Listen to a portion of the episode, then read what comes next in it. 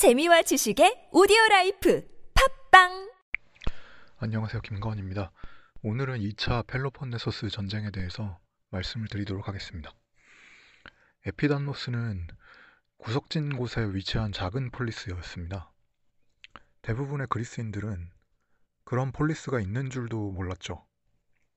이 작은 폴리스가 그리스 전체를 파멸로 몰아넣는 내전의 불씨를 일으킬 것이라고는 어느 누구도 상상하지 못했습니다. 기원전 436년 에피담노스에서 내전이 일어났습니다. 그 결과 귀족들이 축출당했는데요. 이들은 일리리아인들과 힘을 합쳐서 에피담노스를 재공격했습니다. 그들의 포위 공격에 다급해졌던 에피담노스의 민주파들은 코르키라에게 구원을 요청했습니다. 에피담노스는 코르키라 사람들 일부가 떨어져 나와서 건설한 폴리스였거든요. 하지만 코르키라는 식민 폴리스들에게 불간섭 원칙을 천명하던 터라 이 요청을 거절했습니다. 그러자 에피담노스는 코린토스에게 구원을 요청하게 됐죠. 재미있는 것은 코르키라는 코린토스의 식민 폴리스였다는 점입니다. 그런데 당시 대부분의 식민 폴리스들이 모시와의 사이가 딱히 좋지 않았듯이 코린토스와 코르키라도 그다지 사이가 좋지 않았습니다. 코린토스는 그리스 북서부의 전, 전통적인 강자였고 코린토스인들 중에서 일부가 따로 독립하여 세운 코르키라는 이러한 코린토스의 패권에 도전을 하던 신흥 강자였죠. 코르키라는 당시 120척의 전함을 갖고 있었는데요. 이는 아테네 바로 다음가는 규모였습니다. 북서부에서의 헤게, 헤게모니를 두고 경쟁을 하던 이 두 폴리스가 서로 사이가, 사이가 좋을 리가 없었죠. 이런 판국에서 에피담노스는 코르키라와 코린토스에게 순차적으로 도움을 요청했던 것입니다. 정확하게 비유를 해보자면 에피담노스라는 손자는 아빠인 코르키라에게 도와달라고 말했다가 거절을 당하자 아빠와 사이가 매우 나쁜 코린토스라는 할아버지한테 가서 살려달라고 했던 셈이죠. 그리고 코린토스인들은 에피담노스의 요청을 받아들입니다. 이 요청을 수락하게 되면 장차 코르키라와의 전면전으로 발전될 가능성이 있었죠. 그 가능성을 코린토스인들은 분명하게 알 수, 알고 있었습니다. 아니나 다를까 코르키라는 코린토스의 개입을 그냥 두고만 보지 않았죠. 코르키라는 에피담노스 민주파에게 당장 코린토스의 지원군을 돌려보내고 축출했던 귀족들을 다시 받아들일 것을 요구했습니다. 물론 코르키라의 요구는 에피담노스로서도 코린토스로서도 받아들일 수가 없는 것이었죠. 그러자 코르키나는 곧바로 실력 행사에 나섰습니다. 40척의, 40척의 군함을 파견, 파견했죠. 그에 맞서서 코린토스도 기다렸다는 듯이 30척의 배와 3천명의 군인을 파병하기에 이릅니다. 코르키라는 당황합니다. 어느 정도 겁을 주면 물러설 줄 알았던 코린토스가 전쟁까지 불사하겠다고 나올 줄은 몰랐던 것 같습니다. 코르키라인들은 부랴부랴 협상, 협상단을 보냈죠. 이 협상단에는 스파르타의 사절단도 포함되어 있었습니다. 그럼에도 불구하고 코르키라와 코린토스 간의 회담은 결국 실패로 돌아갔습니다. 회담이 결렬되자 즉시 코린토스는 최후 통첩과 함께 선정포고를 해버렸죠. 이참에 건방진 코르키라 놈들에게 한번 본때를 보여, 보내, 보여주겠다고 코린토스인들은 생각했던 듯 합니다. 그렇지만 얄궂게도 코린토스는 코르키라와의 전쟁에서 패배를 하고 맙니다. 에피담노스는 결국 코르키라 군에게 함락되었죠. 코린토스인들의 체면은 바라, 바닥까지 떨어졌는데요. 이렇다 할 동맹이 없던 코르키라가 혼자서 전쟁을 치렀던 반면 코린토스는 동맹시들까지 동원을 해서 자그마치 8개 동맹시들에게 원군을 빌려 전쟁에, 전쟁을 벌였기 때문입니다.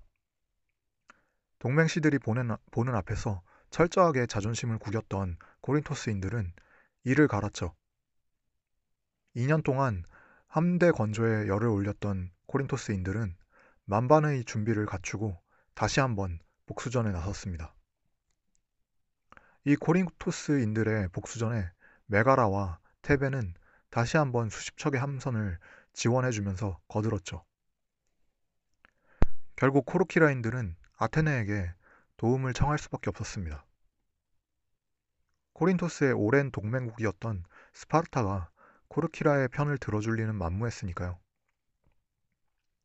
이 당시 코르키라는 펠로포네소스 동맹이나 델로스 동맹 중 어느 한쪽에도 소속되지가 않은 상태였기 때문에 아테네가 코르키라와 동맹을 맺고 원조를 해주더라도 그 자체로는 평화협정에 위배되는 것이 아니었습니다. 하지만 상대가 좋지 않았죠. 스파르타의 오랜 우방인 코린토스였습니다. 코린토스는 펠로폰네소스 동맹 내에서도 상당한 발언권을 가졌던 폴리스였기 때문에 코린토스를 상대로 하는 전쟁에 아테네가 가담을 한다는 것은 보다 더 큰 전쟁, 즉 스파르타와의 전쟁으로 발전이 될 여지가 충분히 있었습니다. 어떻게 해야 될 것인가? 아테네 민회는 무려 이틀간 토론 끝에 당시로서는 기상천외한 발상을 해내기에 이릅니다. 그 이반자는 물론 페리클레스였죠. 당시 그레스의 동맹이란 군사동맹을 뜻했고 그것은 당연히 공수동맹이었습니다. 쉽게 말해서 어느 한쪽이 전시에 들어갈 경우 공격을 할 때도 함께 싸우고 수비를 할 때도 함께 싸우는 것이죠. 너무도 당연하다면 당연한 일입니다. 수세와 공세의 전환이 언제든지 바뀔 수가 있는 것이 전쟁이니까요. 그런데 이번 펠리스, 아, 페리클레스의 제안은 방어 동맹만을 체결하자는 것이었습니다. 왜 이렇게 희한한 발상을 해야만 했던 것일까요? 잠시 당시 사람들의 이야기에 귀를 기울여 보죠. 코르키라가 아테네 민회에 동맹을 요청할 당시 코린토스에서도 아테네로 대변인을 보냈던 상태였습니다. 먼저 코르키라 대변인은 이렇게 말을 했죠.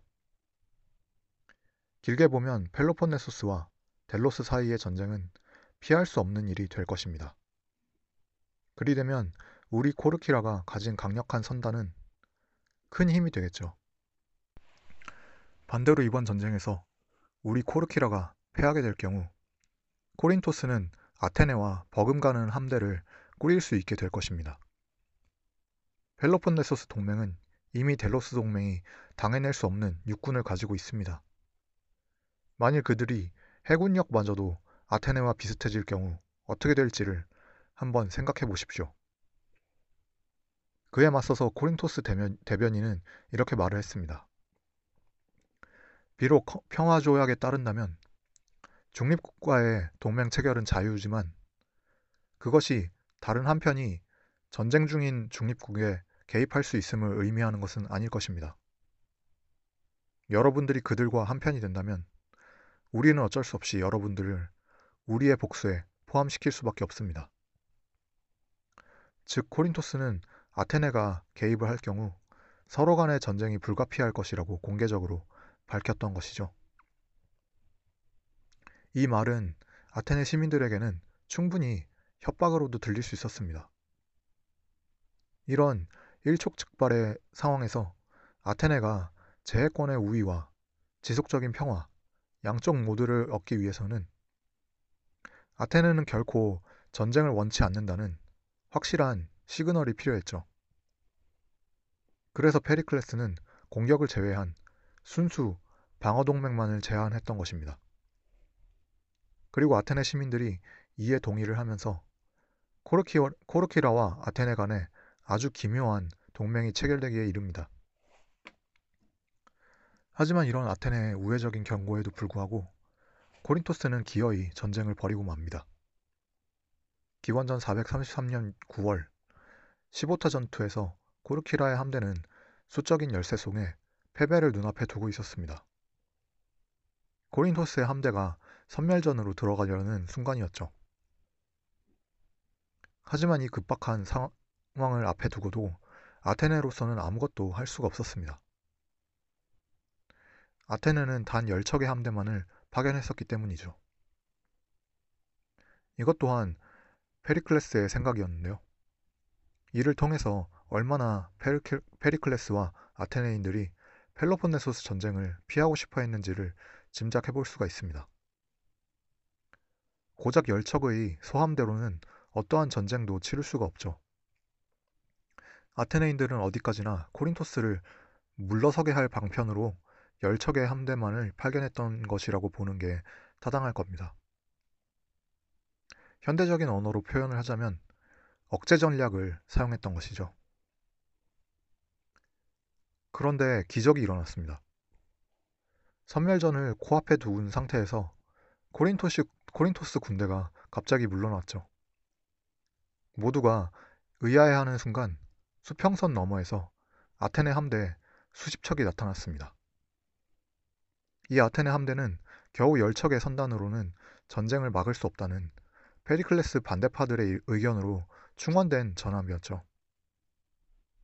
참으로 때마침 도착했던 이 함대를 보고 코린토스는 아테네의 대함대가 당연히 뒤따라 나타날 것이라고 짐작을 하고는 중행랑을 줄행, 줄행랑을 쳐버렸던 것입니다. 어찌되었든 1차적으로는 아테네의 작전 성공이었죠. 코르키라 함대, 함대의 괴멸을, 괴멸을 막으면서도 아테네의 피해는 없었으니까요. 하지만 다른 한편으로 애초에 전쟁이 일어나는 것 자체를 막겠다는 의도에서 맺었던 방어동맹이라는 점을 생각해보면 결과적으로 전쟁의 발발 자체는 막기, 막지 못했기 때문에 이것은 실패라고도 볼 수가 있었습니다. 그렇다면 이 시점에서 문제가 되는 것은 과연 이 전쟁이 확전될 것인가 말 것인가 하는 점이었습니다. 코린토스와 코르키라 간의 처음 전투에 참여했던 펠로폰네소스 동맹국은 총 8개국이었습니다. 하지만 아테네가 전쟁을 억제하려 했던 두 번째 전투에 참여했던 펠로폰네소스 동맹국은 고작 두 개국에 불과했죠.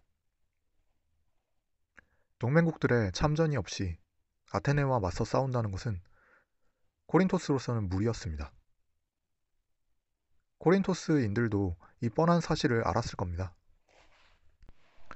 만일 아테네인들이 확전을 원치 않았다면 섣불리 전쟁 준비를 하면서 펠로폰네소스 동맹을 자극할 것이 아니라 일단은 코린토스의 움직임을 주시하면서 외교적인 수단을, 수단을 동원을 해봤, 해봤어야 했죠. 하지만 아테네인들은 그렇게 하지 않았습니다. 아테네인들은 코린토스와의 전쟁을 기정사실화해버립니다. 다가오는 전쟁에 대비를 하기 위해서 아테네인들은 평화 협정을 어기지 않는 한도 내에서 두 가지의 일을 벌입니다. 첫째, 메가라에 대한 금수 조치였습니다. 이 조치로 인해서 메가라는 델로스, 항, 델로스 동맹의 항구와 아테네 시대, 시내에 대한 접근을 금지당했습니다. 아테네로서는 나름의 명분이 있었습니다. 메가라는 코린토스와 코르키라 간의 두 번의 전쟁에서 두 번 모두 코린토스를 지원했었죠. 거기에 대해 무언가 페널티를 주지 않는다면 앞으로 비슷한 분쟁이 발생해, 발생할 경우 같은 일이 발, 반복이 될 것은 뻔했습니다.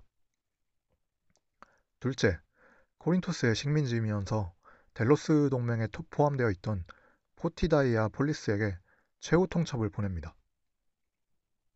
스스로 성벽을 허물고 인질들을 보내라는 것이 그 내용이었죠. 당시에 성벽을 허문, 허문다는 것은 자위권을 포기하겠다는 의미와 같았습니다.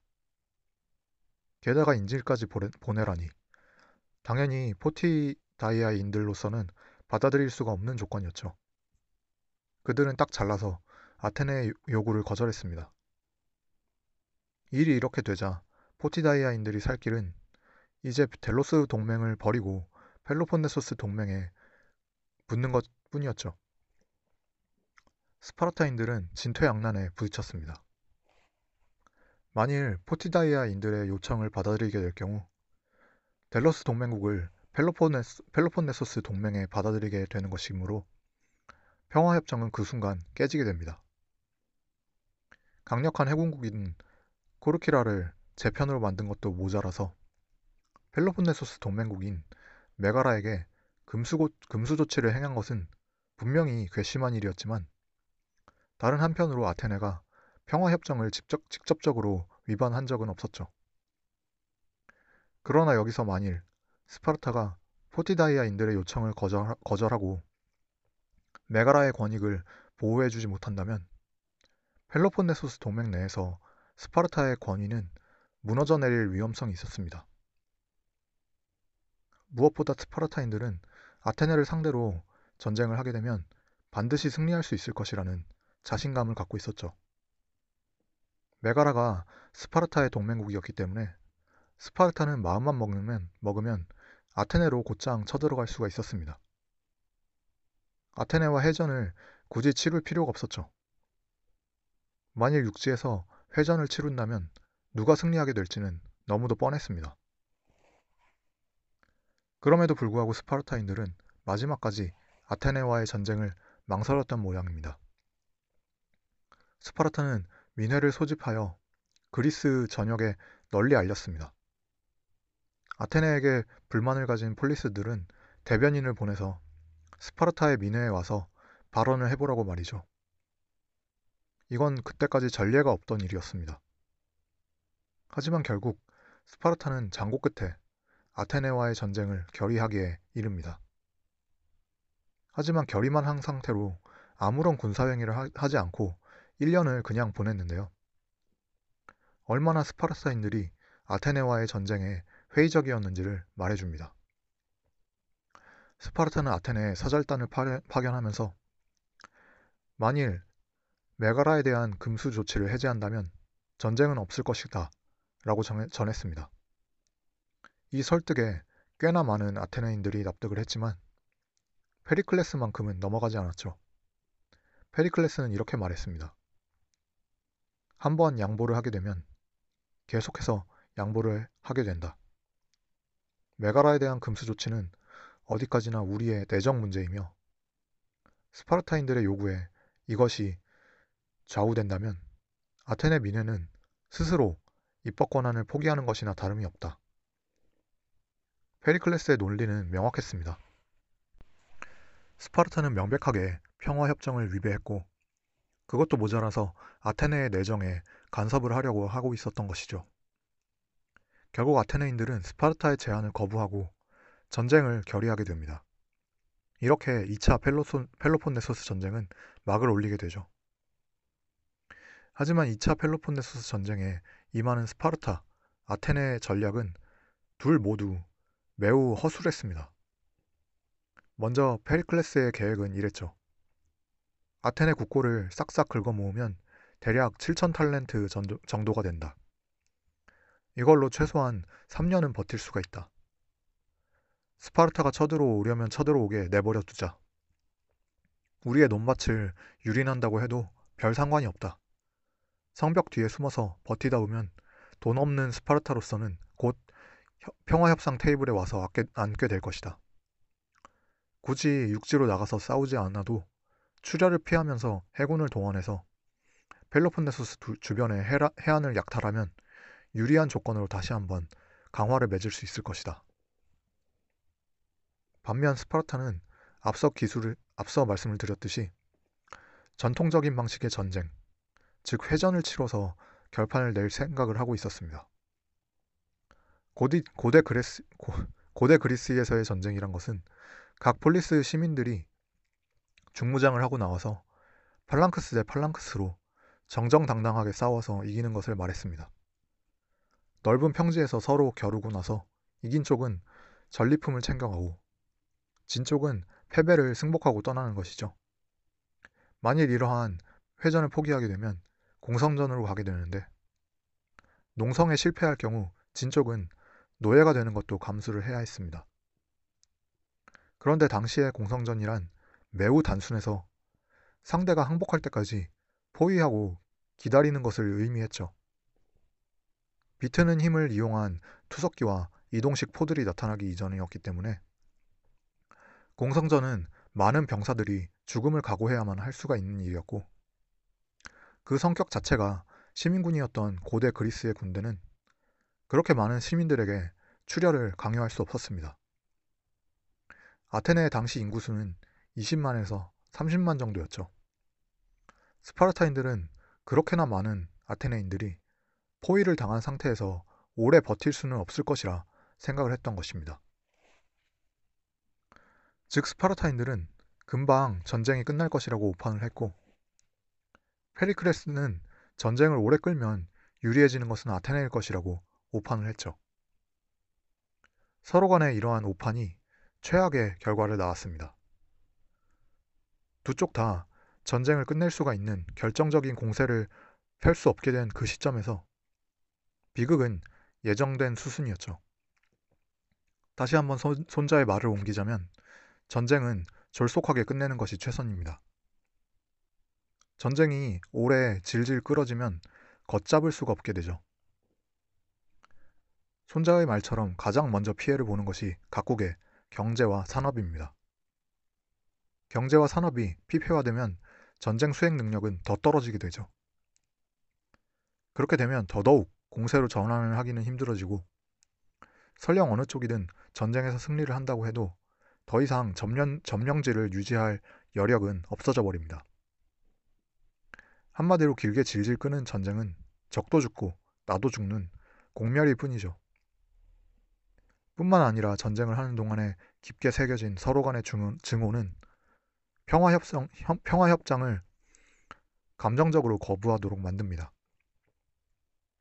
전쟁은 단순하게 이득과 손실로 계산할 수 있는 문제가 아니죠.